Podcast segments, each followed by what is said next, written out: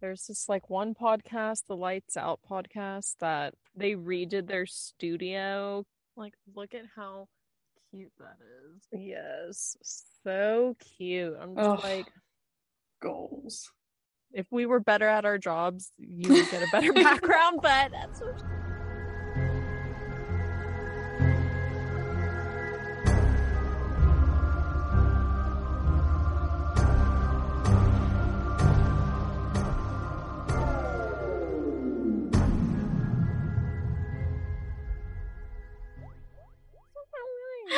Same. I like tried to. Yeah, it's not. mm. you know, I said I was following my dreams. I didn't say I was good at it. Same. Welcome to the Red Rum and Red Wine podcast, y'all. The podcast where we talk about murder, mystery, mishaps, and our terrible life failures. Uh, my name is Kristen. My name is Sarah. Cheers. Cheers to um uh drinking again. Hello. White Claw Hello. It has been about a week and I feel pretty good. I feel uh it was a nice little it's not a tea break, it's like an A break, a little alky break. Yeah, Mm. and both probably. Yeah, because oh my god, off of two white claws, I'm feeling it. Oh, nice. Hey. Well, congratulations. I Thank you. um Thank you. I drank wine earlier and we ran out. So for the recording, I'm going completely from left field here. Uh, Crawford Bock by Karbach. It's a Texas Yeah. beer. It's been in my fridge since like last summer. Um, Don't sponsor because the first sip that Sarah took did not look. it's okay. It's just y'all know I drink me my IPAs when I have beer, and this is not an IPA. Mm-mm. No, she Um, ain't. What is it? 4.5. Uh, it's a classic ballpark beer. Oh, I would probably like that.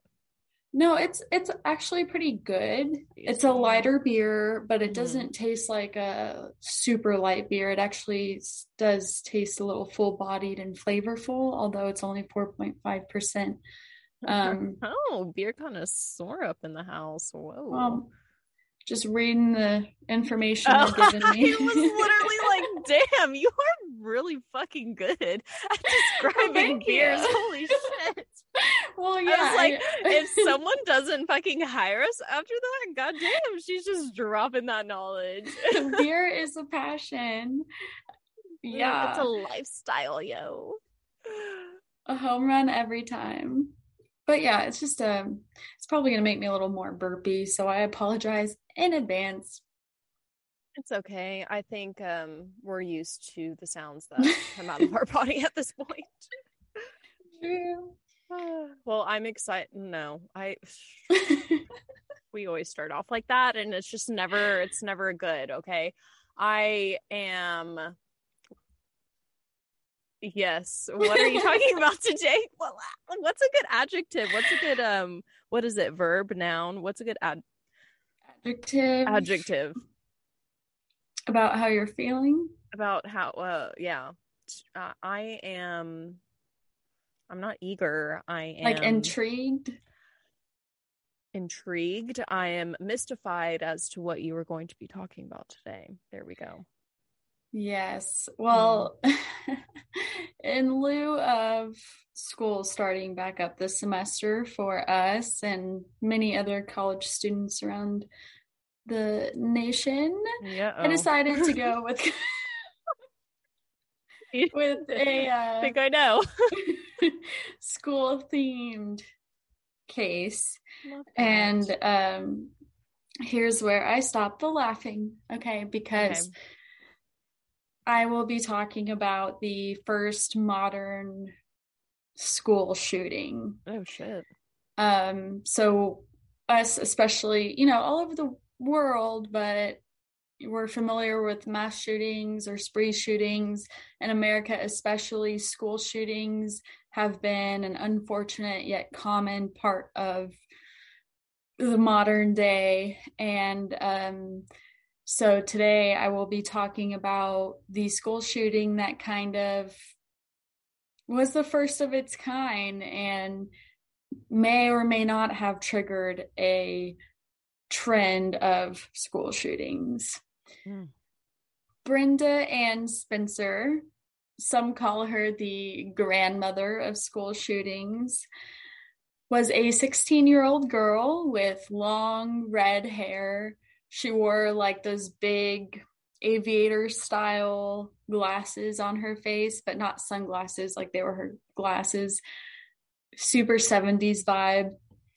She was born on April 3rd, 1962, in San Diego, California.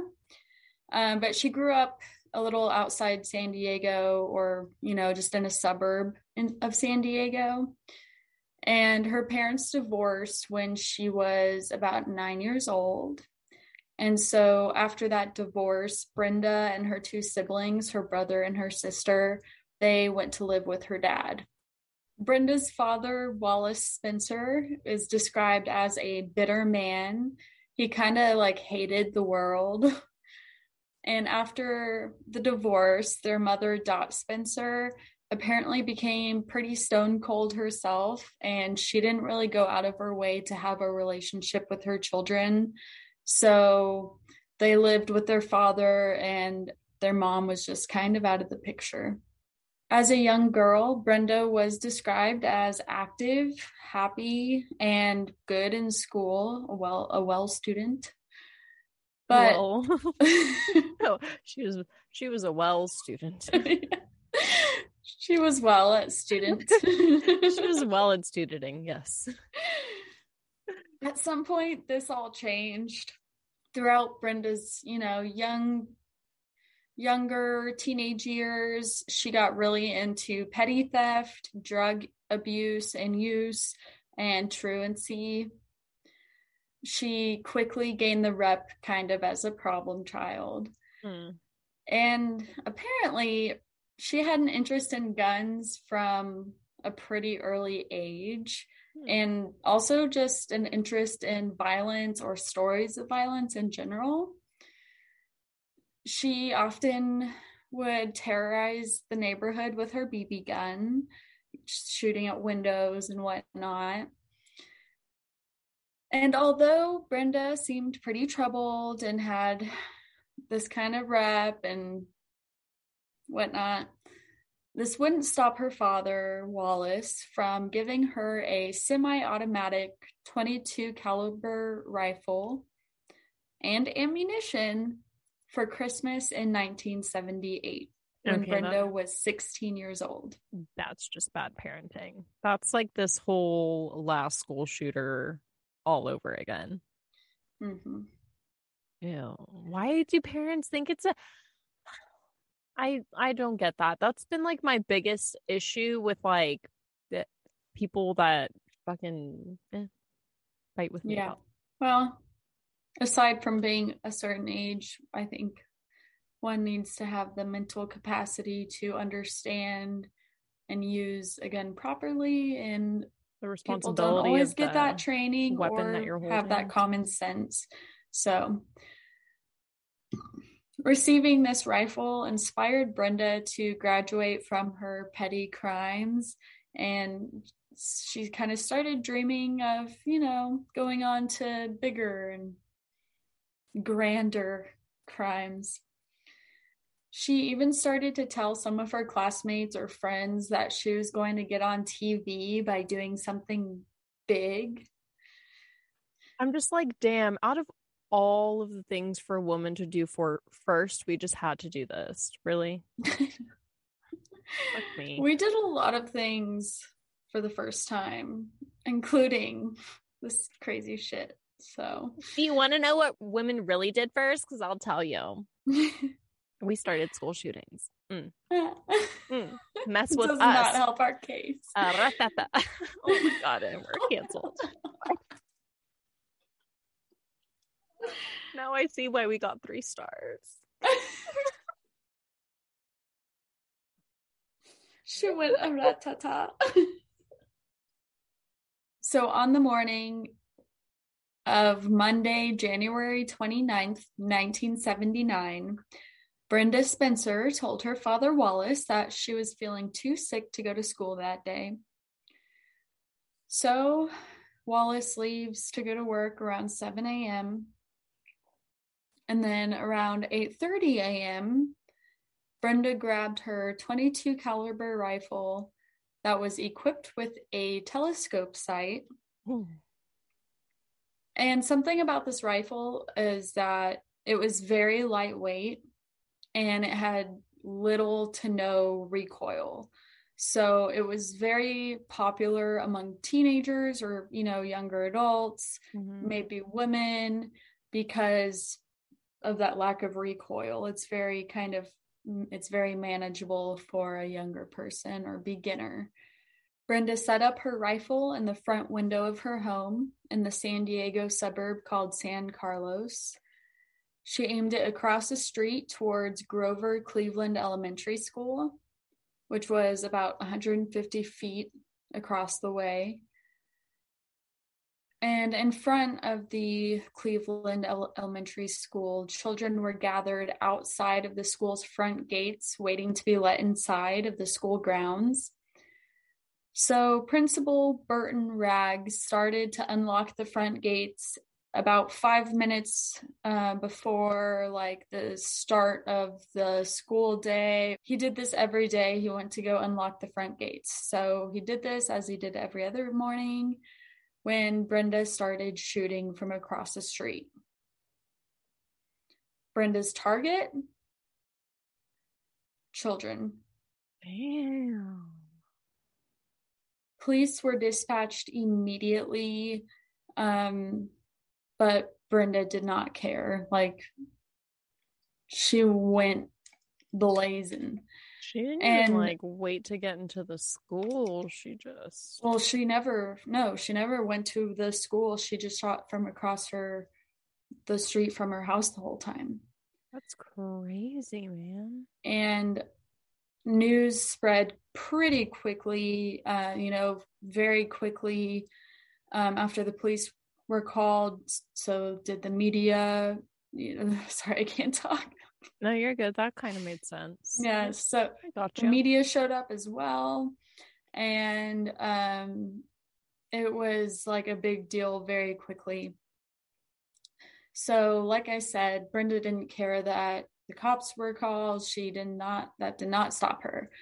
So students ran in a panic from the schoolyard area, and others were told by teachers to huddle beneath desks, I guess, that were already in the school that had made it into the school.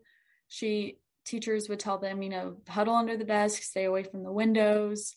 You know, later throughout the assault process, students were ushered to safety in the school auditorium, and nearby homes were also evacuated. The first person that Brenda actually struck with a bullet was nine year old Monica Selvig. Mm. She was shot in the stomach area. She did survive. And as Brenda continued to shoot, Principal Burton Wragg would rush to try and guide various children to safety, most of whom were absolutely paralyzed by fear, you know, to what was going on. Yeah. But as Principal Wragg was trying to help the children, he was shot in the chest and killed. Mm. The school's custodian, or one of them, I'm not sure, Michael J. Suchar, aka Mike, was a World War II veteran, and he was actually attempting to drag Principal Burton Wragg's body away from the gunfire after he had been shot. But in the process, Mike was shot and killed. Uh, I oh, I don't know why. It always fucks me up so much to think like you survived a fucking war to come Oh back. yeah. I'm just like and I have a comment damn. like towards the end from one of his sons making a similar comment to that. It, and it's just like he was doing like you can tell he's a vet just by the fact that he's literally trying to drag the principal's body out there. Like yeah out of there. Oh. Brenda would proceed to shoot and hit nine year old Cam Miller. He was shot in the chest just an inch away from his heart, mm. and he survived. Brenda also shot police officer Robert Robb. The bullet kind of went in and grazed his neck, apparently. Like it grazed or barely missed his jugular by like the slightest amount he survived and um, he was actually shot as he tried to carry wounded students to safety. Mm. The police were actively trying to figure out where the shots were coming from, and I believe they pretty much narrowed it down to coming from Brenda's house pretty quickly. They, you know, kind of located it as the origin of the shooting. And in the middle of Brenda's attack, her home telephone rang. so she paused her shooting to answer it. On the other end of the line was a reporter or reporters from the San Diego Tribune. Eh. Shut the fuck up. They were calling Brenda to one kind of confirm the identity of the shooter, um, you know, to get a little information, probably you know to try and talk them down assist police police officers and probably to get a lead on this like breaking story. that was not the time. There was like it kind of seemed from the show i watched on this there's a documentary on amazon i don't like mondays and one of the sheriff or one of the police office main sh- dudes police officers mentioned about how he was kind of harassing her and was outside of her house with a megaphone. And I'm sure maybe the police were trying to call her as well. But she kind of has this thing against police officers. So I don't know if they if she was like intentionally ignoring them or if they were just trying to use a megaphone. I don't know. But basically somehow she gets on the phone with reporters and um I mean, it's one of the reporters.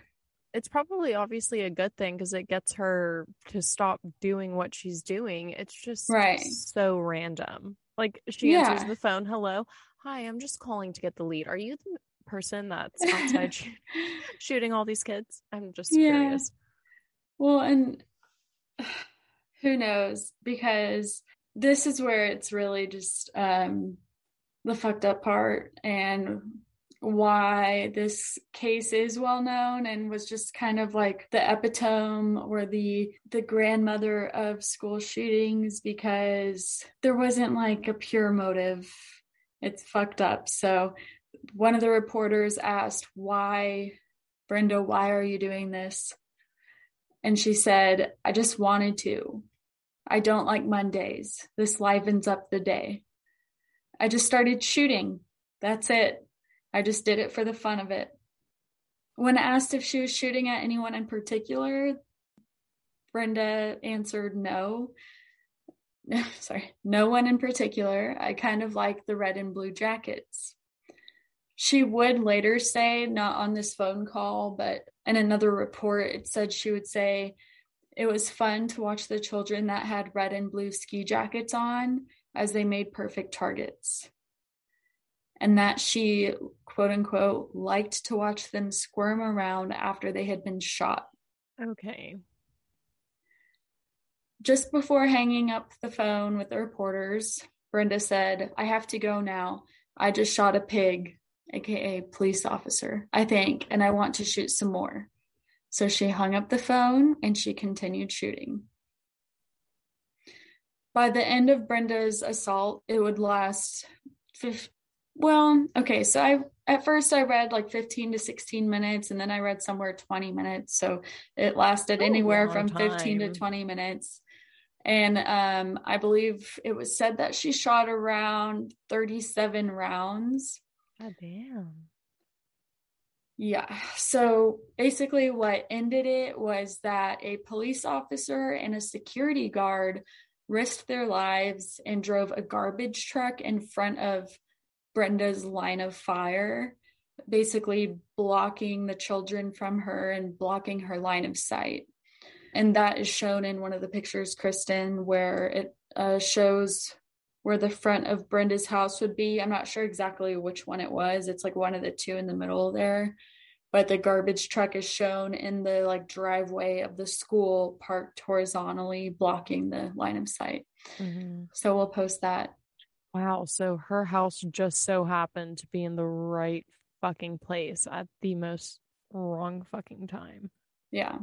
Oh, I just think of like how many times she looked out of that window probably like imagining it like right. weeks and months leading up to that. Years later in one of her parole hearings because spoiler alert she goes to fucking jail. Like going back to the motive thing it was asked of her like did you used to hear all the school children out there every day? Did you hear hear them laughing and having fun? Like were you jealous of their happy lives? And is that why you wanted to shoot them? And she was just like no like i just decided to that day. And so i'll get into more of that later but like it really because it, it, does make you think if she if she was hearing the children if they annoyed her if she was jealous of them because of her home situation which if i'll get into. resentment if she if had was, resentment any kind of motive. Or if it was literally no, you being a teenager and thinking you know what? Fuck this and just making the most irrational it's literally she didn't like mondays.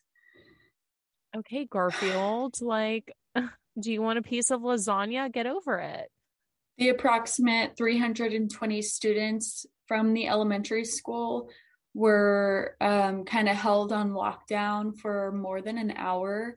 And then they were all taken by bus to another school, um, probably to meet up with their parents and continue whatever they needed to do from there. Um, a lot of the parents were, you know, the, like I said, the news of this spread super fast. Parents were being called. They didn't know what the status of their child's safety was. They didn't know if they were involved in any of, any of the injuries, how many injuries there were, if any.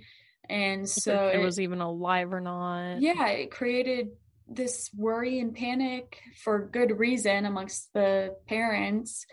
Um, but ultimately, Brenda had shot two people dead, which was the principal and custodian, Mr. Wragg and Mr. Suchar um, he had she had injured eight children and a police officer.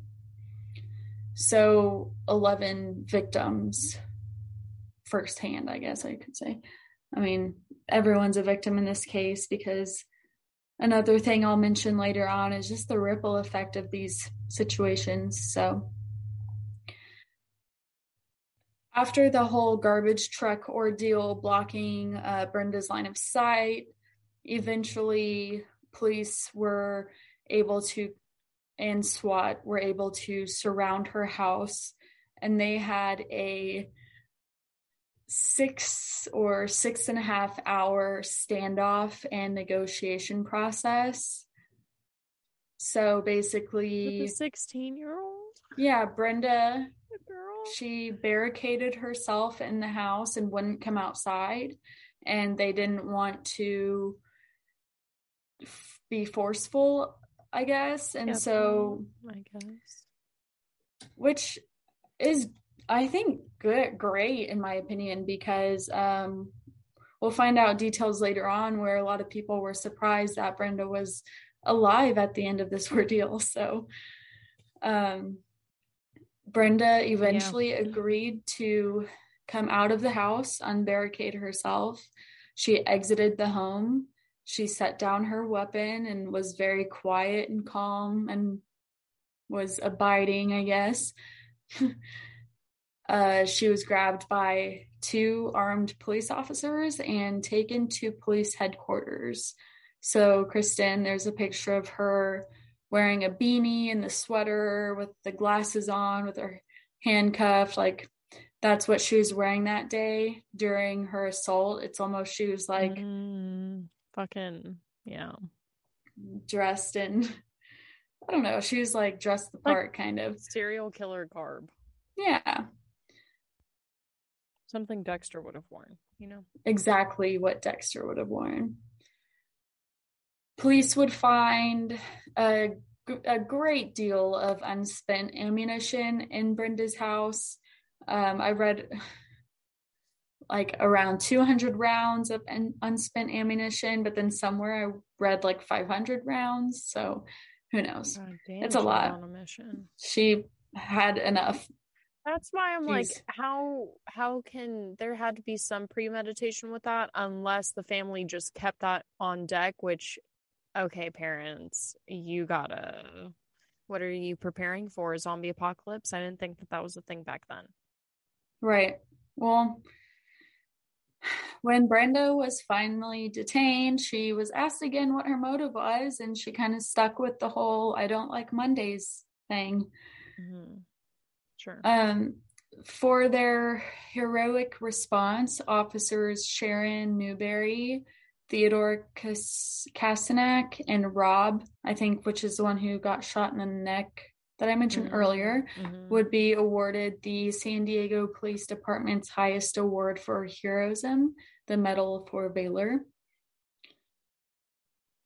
Uh, and about, about Brenda a little bit, a classmate of hers said that she talked about shooting people pretty often yeah. and that she wanted to make a living as a sniper. Yeah, no, it's this is premeditated it's not just because she doesn't like Mondays.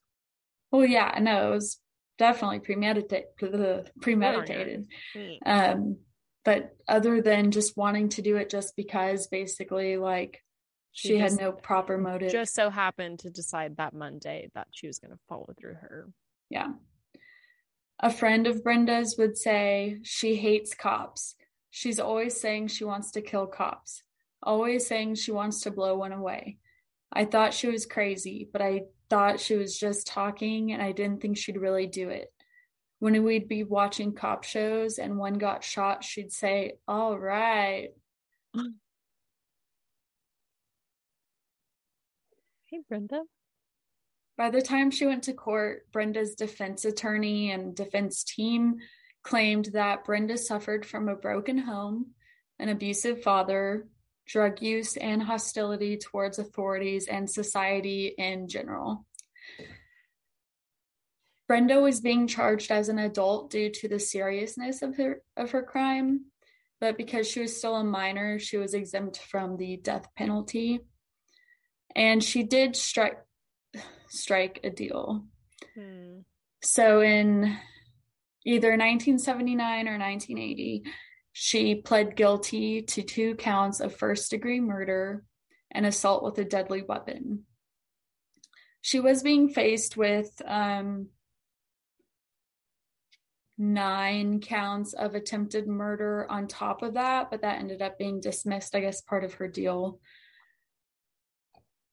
And her pleading to this deal also gave up her right to a jury trial, um, along with the opportunity to testify, you know, for her defense.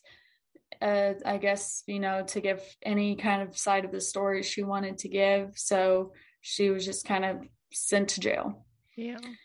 She was sentenced to uh, two concurrent terms of 25 years to life in prison with the possibility of parole. And Trust me, boy, did she try to get paroled. Literally every chance she has gotten. Wait, I'm so sorry. Did she have that haircut while she was getting sentenced or after she got sentenced? Are you talking about the mullet? Yes. That's after because she this happened in 79. She just pled guilty in 79 or 80 and that photo is taken in 94. My god. Prison has done her well. Yeah. I thought about including a picture of her like from a year ago, but oh, I kind of forgot and I didn't. I'll throw it in there. I always add some extra for the YouTube. If you ever want to see like all of the photos attached to the case, check out the YouTube because I throw some super, super grainy photos up here for y'all to see. so. Brenda would later say to her parole board in 2001 she would kind of express some guilt for um I guess starting a trend with school shootings. Oh. She would say, with every school shooting, I feel I'm partially responsible. What if they got the idea from what I did? Yeah. And then, you know, I guess that parole attempt was denied because she had another parole hearing in 2005. She claimed that she, this was like the uh, Amazon documentary I watched. This parole hearing was featured heavily throughout the documentary. And so they kind of interview because she didn't testify during her original sentencing or trial because she didn't So get she a never trial. got like her side of the story out pretty much. Yeah. much. So during this parole hearing, she was being railed and interviewed and like heavily, heavily questioned. So again, asked kind of in regard to her motive, she claimed that she didn't intend on shooting anyone, but rather on committing suicide. She claims she was wanting to die basically. I guess she was hoping for a suicide by cop scenario because she she said in the hearing that she knew if she started shooting towards the school that police would immediately come and kill her. But ultimately, um, the cops didn't kill her. She didn't kill herself. She admitted that she didn't kill herself. She because she got scared and chickened out. She's also Mm. stated that she had attempted suicide within the previous year. Um, she also said she screwed it up, quote, every time. So I don't know how many times she attempted attempted suicide, but I think it was more than once, and she apparently couldn't do it. So Yeah. Like I said, her memory in this trial seemed to be a little bit foggy when asked about certain details. You know, she was asked, So you weren't trying to hit anybody after she claimed she didn't intend to? She replied with, Not that I remember. And uh, they, the prosecutors or the people on the parole board or whoever their side was, uh, pointed out that the amount of shots she fired versus the people who were hit show an actual incredible accuracy I was gonna say for not quote unquote wanting or trying to hit people. So I mentioned she fired off 37 rounds, 11 people were hit, two dead, nine injured. That is That- over 30% accuracy rate for a 16 year old sniper. And when you're shooting towards a crowd of children, it could be, you know, gives you that advantage of hitting maybe more than normal, unfortunately. But yeah, because um, moving. she had to still be aiming toward towards the crowd of children. If you know, you don't just aim willy nilly. If you're aiming willy nilly, you're like aiming up in the sky, you're aiming down to the pavement, like you're not aiming into a crowd of people. Because as soon as you put that gun into the crowd of people, you were saying, I do not care if this bullet accidentally hit someone because I don't value life in that aspect. Like, I know, and she was even one of the questions. I didn't write it down, so I'm not going to quote it. But Brenda was asked, "So when you saw all of the children screaming and running away for their lives, you didn't think to stop trying to shoot at them, even though you weren't trying to hit them." You know, like they were just trying to literally trap her in her own because it, whatever. no no matter what i guess what type of word you try to spin around the events there's no way that you can say that any of that was accidental or oh i wasn't trying to harm someone in some way because Yeah. there are just Well, she doesn't claim it was accidental at all, but when asked about her, you know, previous remarks to saying, I don't like Mondays, basically, they asked her, So what was up with that? She said, Yeah, I might have said that. It would have been the drugs and the alcohol talking, though because she claimed to have taken pills that morning smoked marijuana with PCP on it Oh, and drinking whiskey. shit. Okay. I was like, don't So- give marijuana a bad name, but when you throw some No. PCP on it, Yeah. that's a. ee. And in the Amazon documentary, she talked about how she was hallucinating and she looked out of the window and saw like guys in military outfits, basically a war scene going on. Um, but apparently, they took a blood and urine sample of Brenda's when she was arrested and taken immediately into custody and apparently it tested clean.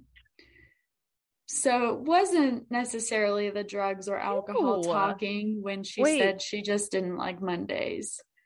So she didn't even have drugs and alcohol, like whatsoever in her system?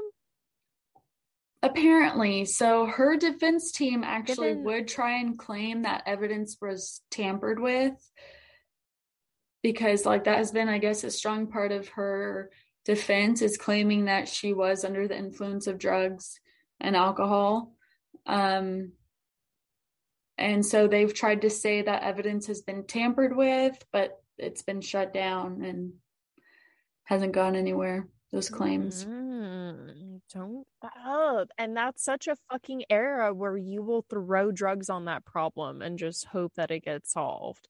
Yeah. Oh, you're giving it such a bad name, bro. I mean, the PCP, I totally agree. That's fucking bad, but that's just such PCP a will make you hallucinate and that'll dude. that'll Not that I know. murder- I've if you're gonna it. murder someone on a drug, I mean, like PCP is for sure one of I've just seen a lot top of ones. cops episodes, and Yeah, where they love to show people on PCP. crazy. Okay, That's like that and bath salts, man. Don't touch with those. Don't mess with those. You're gonna end up on an episode of Cops, and um, they don't need your consent. They'll just blur your fucking face out, but you'll Yeah. know that it's you, and you'll feel that shame every time you watch that fucking episode.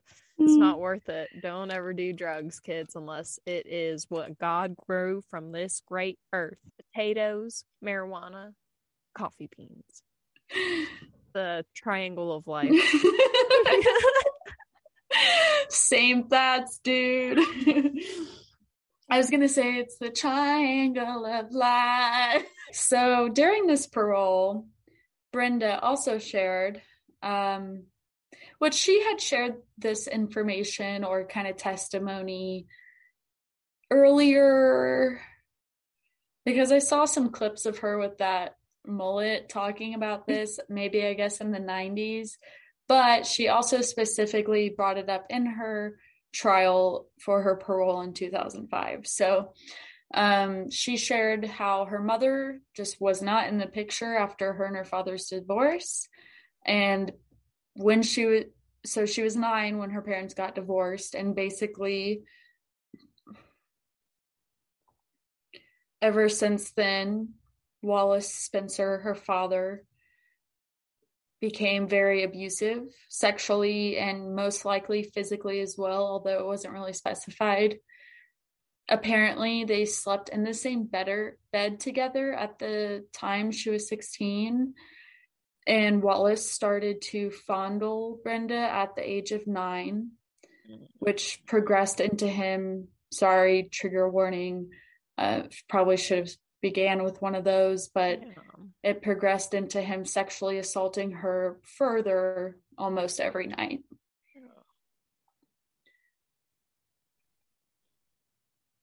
Brenda's killing spree or shooting spree, I should say, quickly became inspiration for the hit song I Don't Like Mondays by the Boomtown Rats. Okay.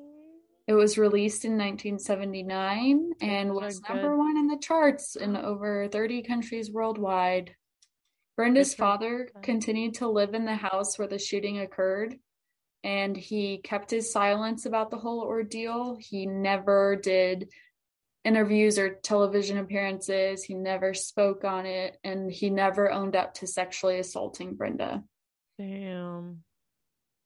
What kind of is weird and creepy though is that after Brenda had been behind bars for a little bit, uh, she was apparently still at the juvenile detention center.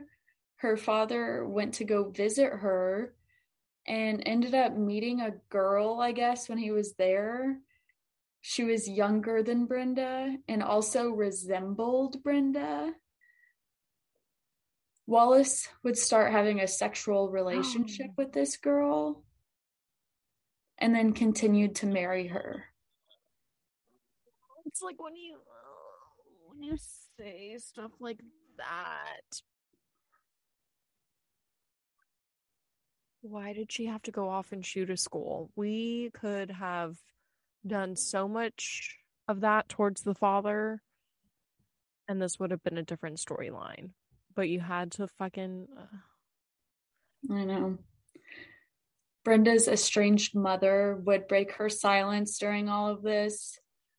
Although, like, apparently the cops called Brenda's mother when they found out that Brenda was the shooter, and she they were like, "Your daughter's the active shooter. Like, we need to come pick you up right now and like take you to the scene to help deal with this or whatever." They tried to like say, "We need to come pick you up right now to deal with things." she tried she i guess she was at work and i don't know what she did for work but she had a bunch of money in her desk that she was like counting or whatever and so she tried to say like no i can't like i have a bunch of money in my desk and they're like we don't care. We're coming to get you. You're coming with us. Your daughter is an active sh- school shooter right now. Like, no, wait. I don't think you're understanding me. I just literally she, like, don't care to talk to my don't daughter. care. okay. And so, but she would break her silence, I guess, eventually. And she completely blames Wallace for all of this.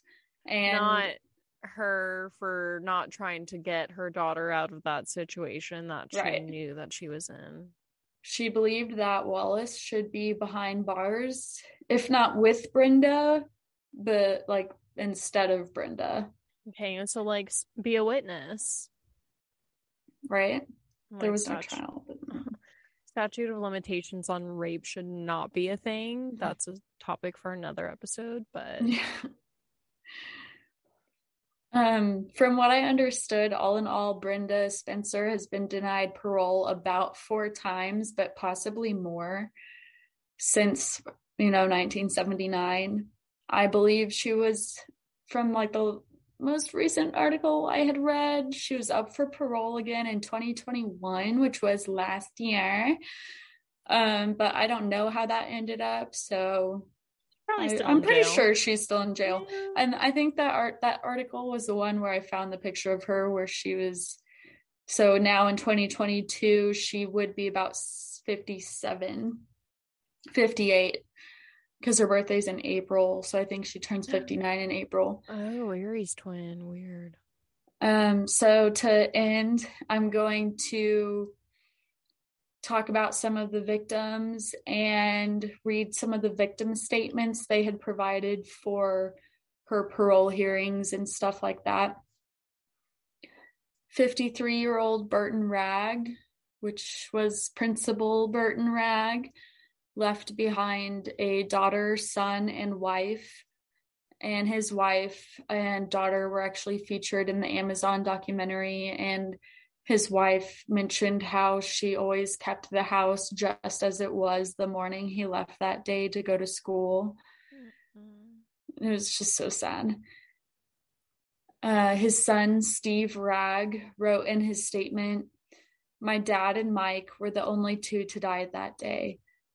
The kids that they were trying to save all lived. Some of them were seriously injured, but all survived. I hope that somehow my dad and Mike know this. 56 year old Michael or Mike Suchar left behind a son and a wife. He could have had other children, I'm unclear, but uh, his brother Andrew Suchar noted in his statement that Michael had survived two ship sinkings during the war, only to be killed by a 16 year old in a schoolyard. Mm.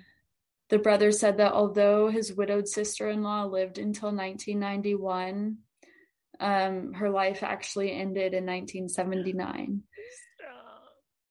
The victims are not only those killed, but the survivors who live the tragedy for the rest of their lives. What a bitch. Crystal- man. Sorry. No, yeah. She's a bitch.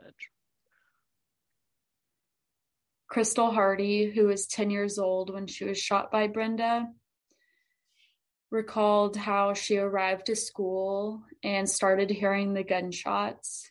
She looked over and saw Principal Wragg and custodian Mike Suchar laying there dead on the ground.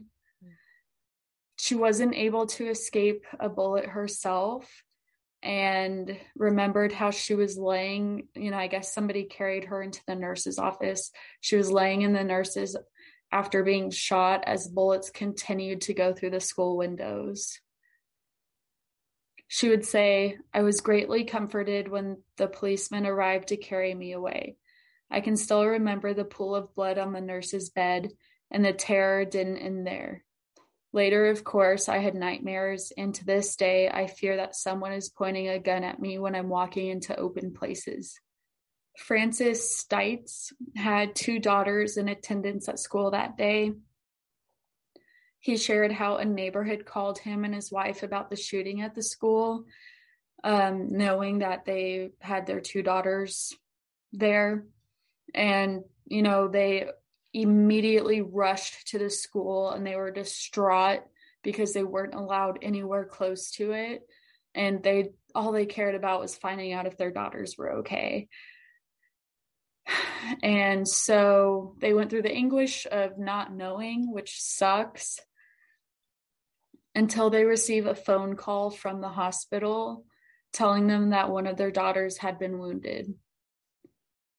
The daughter that was in the hospital was seven year old Audrey, mm-hmm. and she had a bullet hole in her right elbow with bullet burns on the inside of her thighs where a bullet had passed between her legs. She survived. The other daughter, and this is insane to me, she was saved by being struck by a bullet because she was holding a notebook with a pouch of pins and stuff that actually stopped the bullet from hitting her. Oh my god, dude. Both of these girls witnessed the deaths of Principal Burton Wragg and custodian Michael Suchar, and their fathers said that, you know, at that point at least, quote, they still speak of hearing the gurgle in Mr. Wragg as he lay there dying. If such evil can occur in such a benign and tranquil sit- setting, then it can happen anywhere and probably will.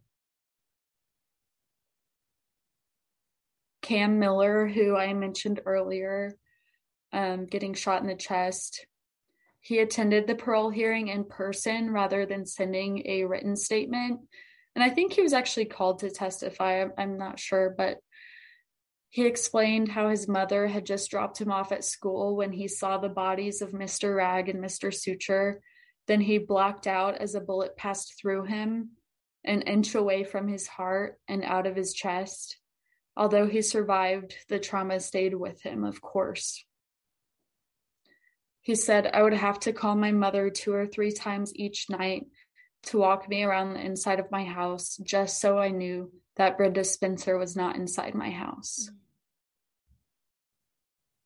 This assault by Brenda was marked as one of the first modern day school shootings, not only in California, but in the United States. It was the first school shooting of its kind because it was among the few where more than like two to three people had died or were wounded. You know, there's like a couple of things that categorize it into one of the worst or first of its kind. So, there were two really bad like school or mass shootings before Brenda Spencer. One was in 1966 at the University of Texas, where a gunman killed 17 people and wounded 31. In 1976 at Cal State Fullerton, uh, seven were killed and two were wounded. But both of these shootings involved adult male shooters. Mm-hmm. So Brenda being a student herself, student age as the one who is the attacker set her case apart and was the first school shooting of its kind. Yeah. Even the even the case that I had done with Andrew Kehoe where he bombed like half of the school up, he was and I don't even remember what his age was, but he was some old man who went in and was doing an attack on the school. But to have like an actual student, to have someone so young end up being it, I mean, like, I'm sure the officials were kind of one, not suspecting it, and two, fucking shocked when they realized whose house it was probably coming from. And the fact that it wasn't the dad that was doing it, it was the fucking daughter. Right. Because they mentioned how one on one attacks were definitely more common. They weren't as surprising where a student attacked another individual or um, whatever have you. One on one attacks weren't as surprising, but this was unheard of at that time. Uh, actually, you know, the United States and other nations have seen a dramatic rise in the frequency of mass shootings since 1979. Like, and it's incredibly ridiculous. Yes. A University of Southern California professor who has studied school shootings argued that while they can no longer be considered new, they tend to cast a wider and more significant effect on society through widespread news reporting and obviously social media, of course. It basically creates a larger ripple effect that impacts everyone, not only who is there involved, victims, witnesses, but people who see it on the news and social media. People see it and they get scared or freaked out, but people can also see it and get ideas from it. The Cleveland Elementary School, where the shooting happened, has since been sold and leveled, and a new housing area has been built on the nine acre site. A memorial for Mr. Wragg and Mr. Suchar was installed near the location on the corner of streets Lake Atlin and Lake Angela. And I'm sure as a memorial for the situation in general, but since they're the two who passed away, it was like specifically is for them. Mm-hmm. And it was paid for by the community members. So for these reasons, Brenda Spencer's case, her she's been labeled the grandmother of school shootings because it was the first of its kind, and uh, we we really see the whole mass shooting, spree shooting, school shooting thing take off from there, and so that was Brenda Spencer's story, and um, I know I didn't name all of her victims, but you know they were mostly children and I didn't get all of their names. Some were featured in the documentary and in resources, and a lot weren't. So mm-hmm. I mentioned whom I could, but let's remember that there were 11 in total. The two killed Mr. Wragg and Mr. Suchar, with nine being injured, one a police officer, and eight children. So, damn, dude, that's it's I hate to say like reassuring that no children were killed, but it's just such a terrible fucking case. And that's crazy how this is the first, I guess, like student on student crime that we really see in America.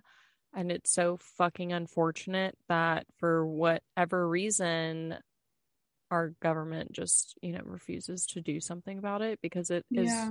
getting to the point where it's literally we're seeing it being made fun of in commercials. We're seeing it around like everyone just looks at us and is like why do you have so many school shootings? And it's like i don't know. Why are we giving guns to children?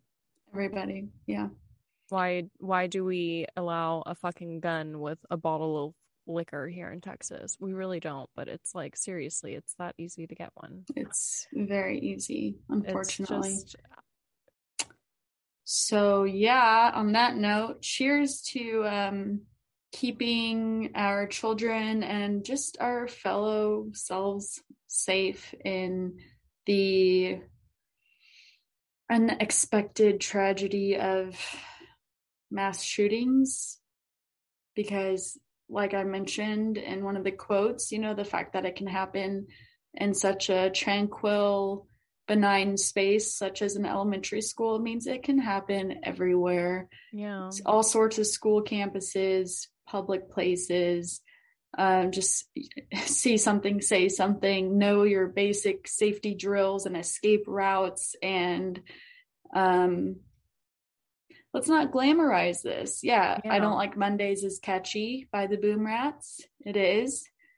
And and I don't know, I don't think they were trying to glamorize it.